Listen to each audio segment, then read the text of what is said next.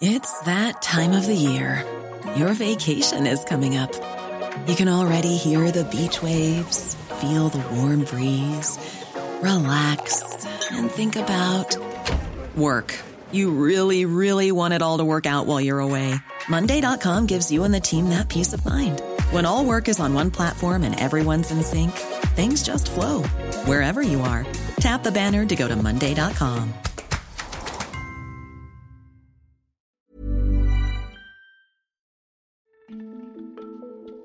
three years ago, a biotech company called Illumina decided to make a big acquisition. Good morning, everyone, and thank you for joining us on such short notice. That's Francis deSouza, the CEO of Illumina at the time, speaking on an investor relations call in September 2020. I'm excited to share that earlier this morning, we announced an agreement to acquire Grail and to work together to launch a new era in cancer detection. This acquisition, valued at $8 billion, was presented as a way for Illumina, a company that makes gene sequencing machines, to corner a new market in the realm of cancer screening and detection. Now, see, Illumina is in its own right a major player in biotech. Here's the FT's US pharmaceutical correspondent, Jamie Smyth. Illumina is the largest gene sequencing company in the world. It has about 80% market share of the machines, which are able to study and sequence people's DNA and that is a revolutionary new technology, which is really helping to discover drugs that can target new diseases. And Illumina's new acquisition, Grail, is a biotech startup that's in the process of developing another potentially revolutionary technology. What they're working on is a test that can screen for lots of different types of cancer by analyzing a person's blood. And Grail is called Grail because, well, it's like the holy grail in oncology to have one simple test which can detect cancer in all the different parts of your body. It would be an incredible thing if it could be proven to work. The potential to help people with these tests could be massive. And so could the potential payout. Picture what that could mean for Illumina, a company that would not only have a near monopoly on gene sequencing technology, but also a major cancer screening test if you look at the US, you know, you could have 100 million people over 50 years of age. There could be huge revenue generating potential. We're talking tens of billions of dollars of revenue each year. It could push it up the ranks to be one of the largest companies in the US. But before Illumina could unlock that potential revenue, they would need to spend a lot of money to bring Grail's product into the market. When Illumina acquired Grail, Grail needed help funding really expensive things like its clinical trials that would one day hopefully earn them US Food and Drug Administration approval. It's extremely expensive to try and prove this technology works, so it needed the money to do that. So Illumina seemed like the perfect benefactor. This would be just one of many expenses for Illumina. And soon things would start to add up. And Illumina would find itself in a balancing act trying to fund this high risk but high potential startup while also trying to keep their shareholders happy. It costs a fortune, and you've got to have a backer that's prepared to back you all the way. I think investors began to worry that this whole ambitious strategy of buying Grail had just gone wrong. And then one of Wall Street's most feared corporate raiders came knocking and launched the biggest proxy battle of the year.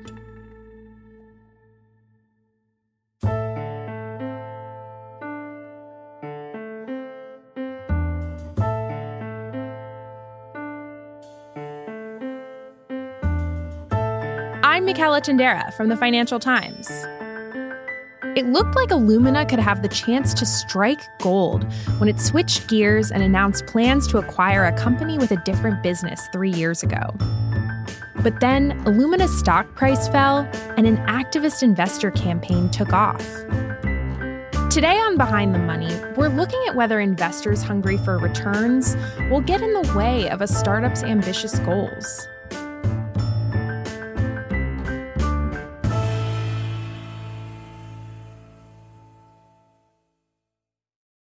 Relationship between Grail and Illumina begins roughly a decade ago.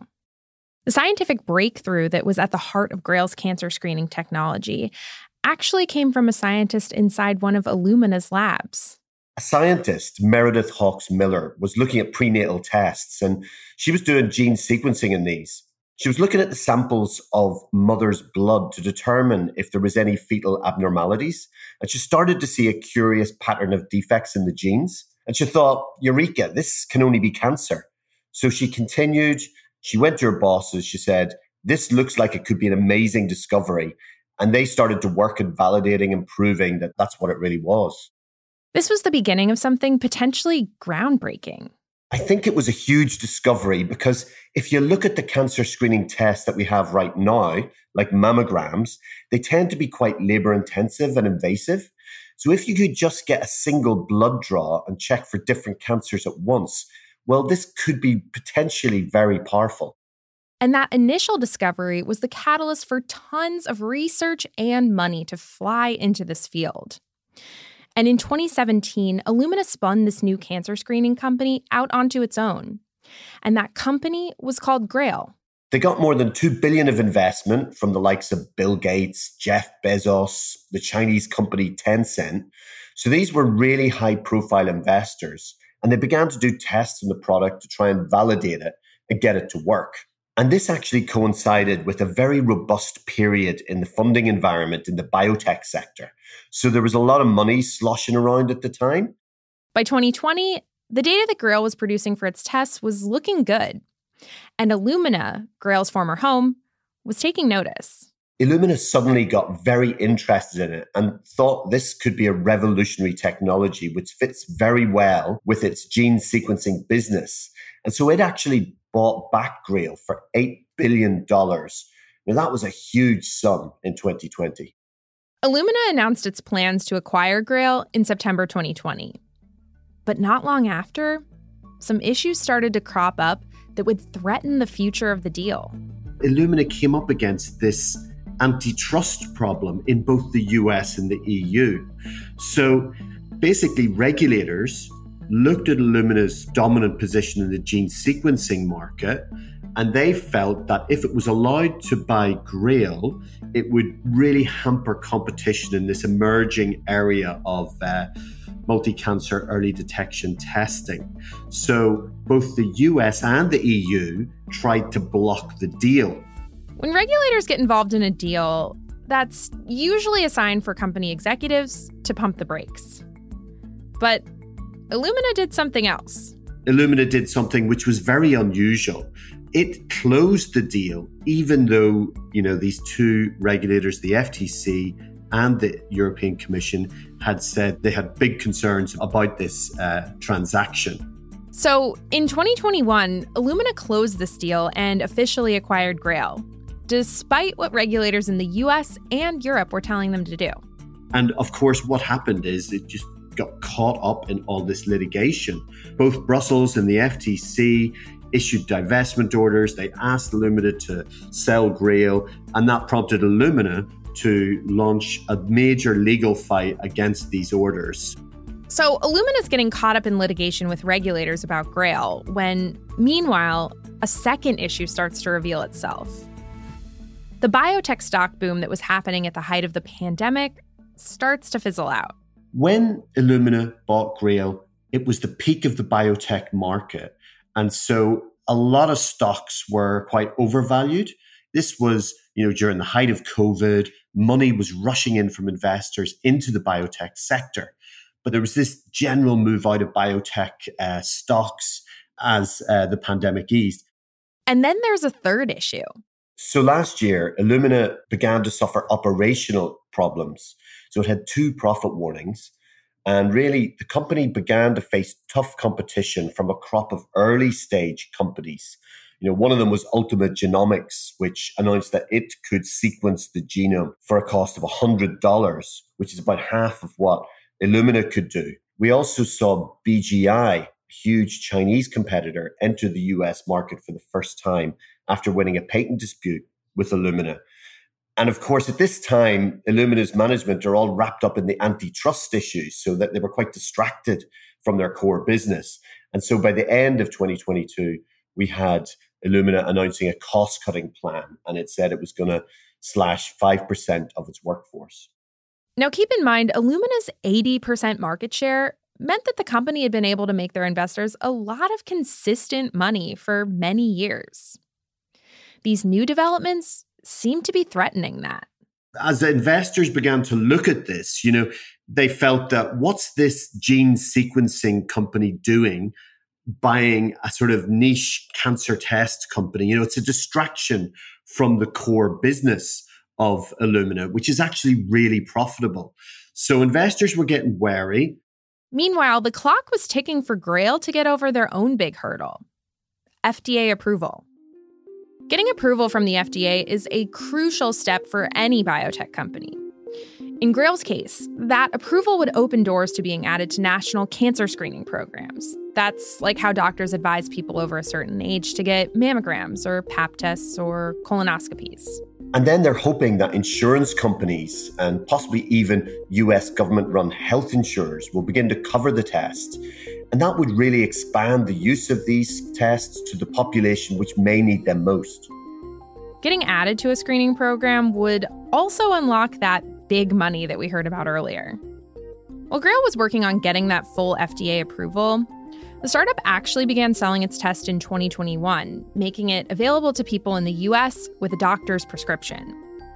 Because it hasn't been fully approved by the FDA yet, the test is labeled as a laboratory developed test. In some cases, these tests have already started helping people. I spoke to some patients who had taken the test who, who were really enthusiastic. One of them, Valerie Caro, you know, she was in her mid 50s. She was reading a book about cancer and these different types of tests, and she came across the Grail test.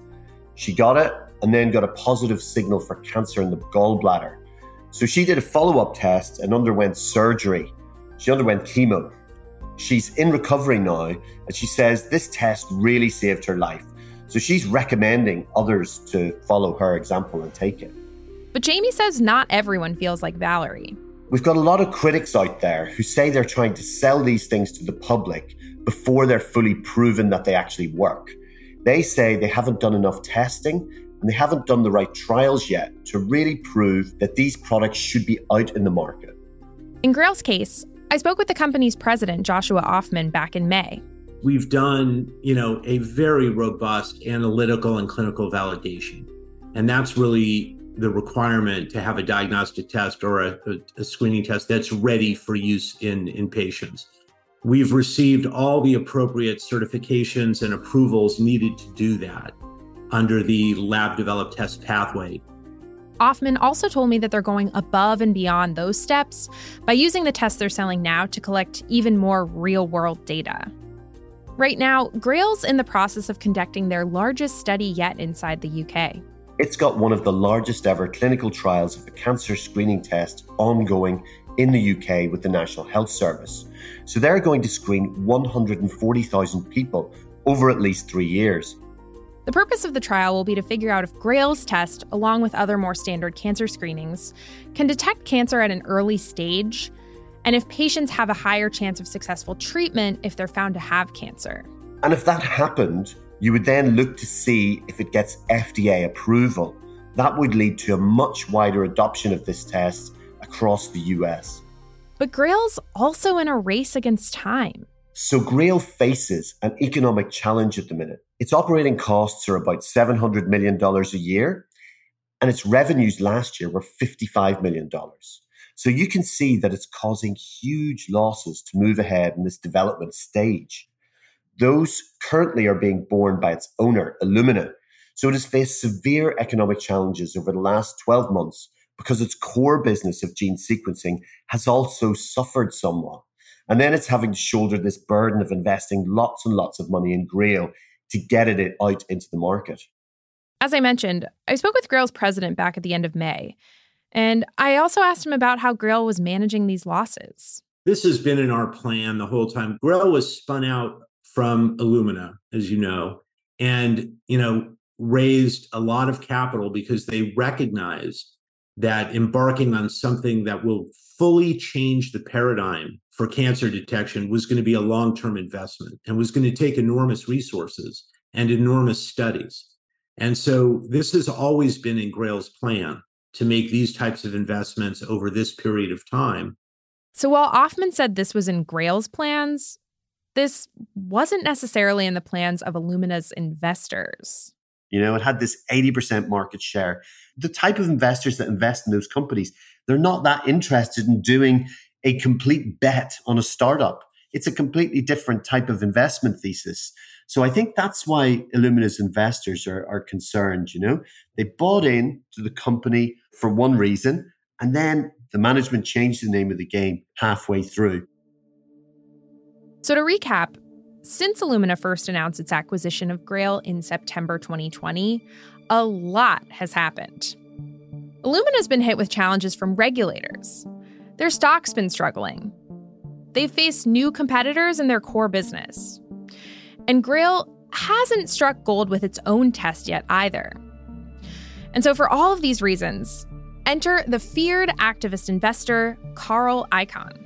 So, Carl Icahn is this 87 year old legendary corporate raider. You know, he's the inspiration behind Gordon Gekko and Wall Street.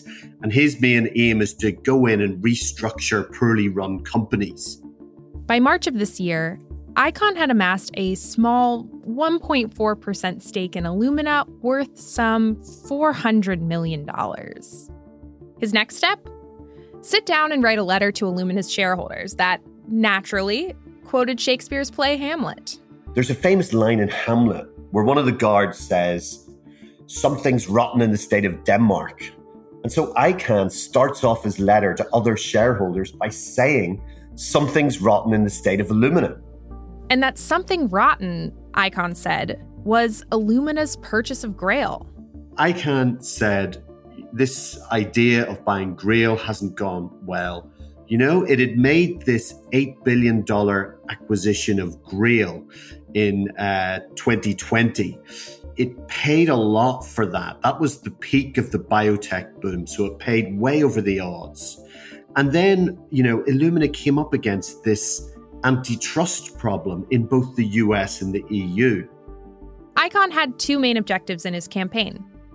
One, he said that Illumina should spin off Grail and two, he wanted to obtain three seats on Illumina's board, including the seats of Illumina's CEO, Francis deSouza, and Illumina's chair, John Thompson. So he said those two leaders of the company were actually too intimately connected because they'd worked together in a previous company, so they knew each other very well.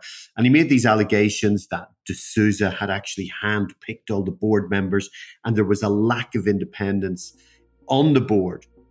Illumina has denied those comments about the executives. The campaign got quite nasty. Even Francis deSouza's divorce got brought into it in one of Carl Icahn's letters to investors. So we have Icahn on one side.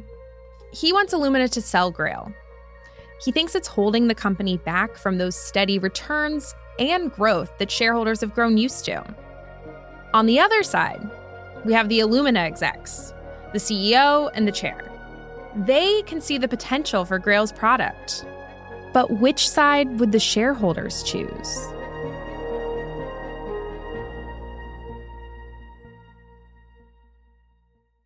It all came to a head last month at Illumina's annual shareholder meeting. So usually, whenever companies hold their annual meetings, everybody's invited. But in this case, Illumina did not provide access to the media to their annual meeting, which is quite an unusual move. And I think that reflects just the sensitivity the company had in the midst of this heated battle with Carl Icahn. So we had to rely on talking to shareholders about what happened in the meeting. But what we saw was that only one of Icahn's board nominees got elected, a man called Andrew Teno. So he got elected to the board. And that meant that the chairman, John Thompson, you know, a very experienced chairman, he's a former Microsoft chairman, he was actually ousted from the Illumina board. So that was a success for Carl Icahn but his two other nominees didn't get elected. So, in a sense, what we got was a bit of a score draw, we would say, you know. So, Icahn got rid of the chairman, but he didn't get rid of the chief executive. He got one man on the board, but he didn't get the two others that would really enable him to shape the corporate strategy of Illumina. So, this conclusion wasn't necessarily enough to push things forward in one direction or another. But then, in June, there was another development. Illumina CEO Francis deSouza has officially stepped down. That follows pressure from Carl Icahn to remove himself from the position after deSouza's push to acquire healthcare company Grail. Earlier this month, on a Sunday morning at about 8 a.m., we got an email from Illumina announcing that Francis deSouza was resigning from the company. The resignation occurred with immediate effect, and he didn't get any termination payoff. Although he is going to stay on at the company until next month as an advisor, until the company can find a replacement as chief executive. Wow. So, what does it mean now that he's on his way out? So, you know, this is a big deal. deSouza was the key proponent for retaining Grail within Illumina. And most analysts expect that the company will now move more quickly to either spin off Grail or at least announce a plan, a strategy to do so. So I think when we see the new CEO appointed, probably have to wait a couple of weeks, and then I think we'll get some message as to where Illumina is going to go in terms of Grail. And I think really, you know, when we look at this whole Illumina Grail situation, you know, it, it's a great example of how chief executives have to be very careful if they're going to ignore regulators, and they have to be extremely careful if they're going to ignore shareholders, especially when their core business is declining somewhat. So, where do you see things going next from here? What happens to these disputes that Illumina is having with regulators? Most people think that the legal cases could well continue because they're going to set a really important precedent in antitrust law. And actually, Illumina might be loath to drop its legal cases because it probably wants to give itself as much flexibility as possible in terms of how it spins off or sells Grail. And if it happened to win those cases, you know, obviously it would be able to take any path that it chooses with regard to Grail, possibly even holding on to it although it's not clear that shareholders would agree with that. So, what do you think happens to Grail? What does deSouza's leaving mean for them? I think analysts have said that it's a perilous situation for Grail, mainly because of the huge amounts of money that it's investing to try and get the clinical trial complete in the UK. So the problem for Grail is that if Illumina spins it out, who's going to take up the slack? the whole context for biotech companies has changed in terms of funding over the last two years. This is no longer the pandemic era when investors were basically sending huge amounts of money into biotech stocks and interest rates were at rock bottom. We've seen interest rates rising and more skepticism towards the biotech sector. So it's much more difficult to fund ambitious programs like this. A tougher market only underscores the challenges that may be ahead for Grail. I think the Illumina battle over Grail really shows how difficult it can be for a monopoly player, a big established company, to absorb and fund the development of a very risky yet high potential startup like Grail.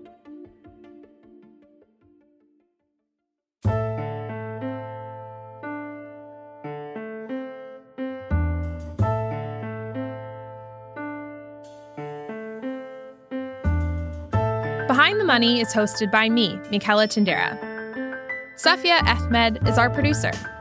Topher Forhecz is our executive producer. Sound design and mixing by Sam Giovinco. Cheryl Brumley is the global head of audio. Thanks for listening. See you next week.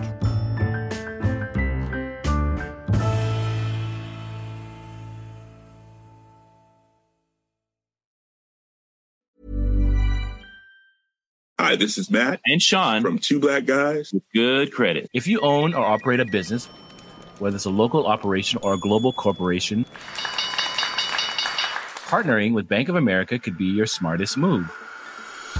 By teaming with Bank of America, you'll enjoy exclusive digital tools, award winning insights, and business solutions so powerful you'll make every move matter.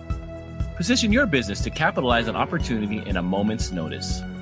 Visit bankofamerica.com slash banking for business to learn more. What would you like the power to do? Bank of America, NA, copyright 2024.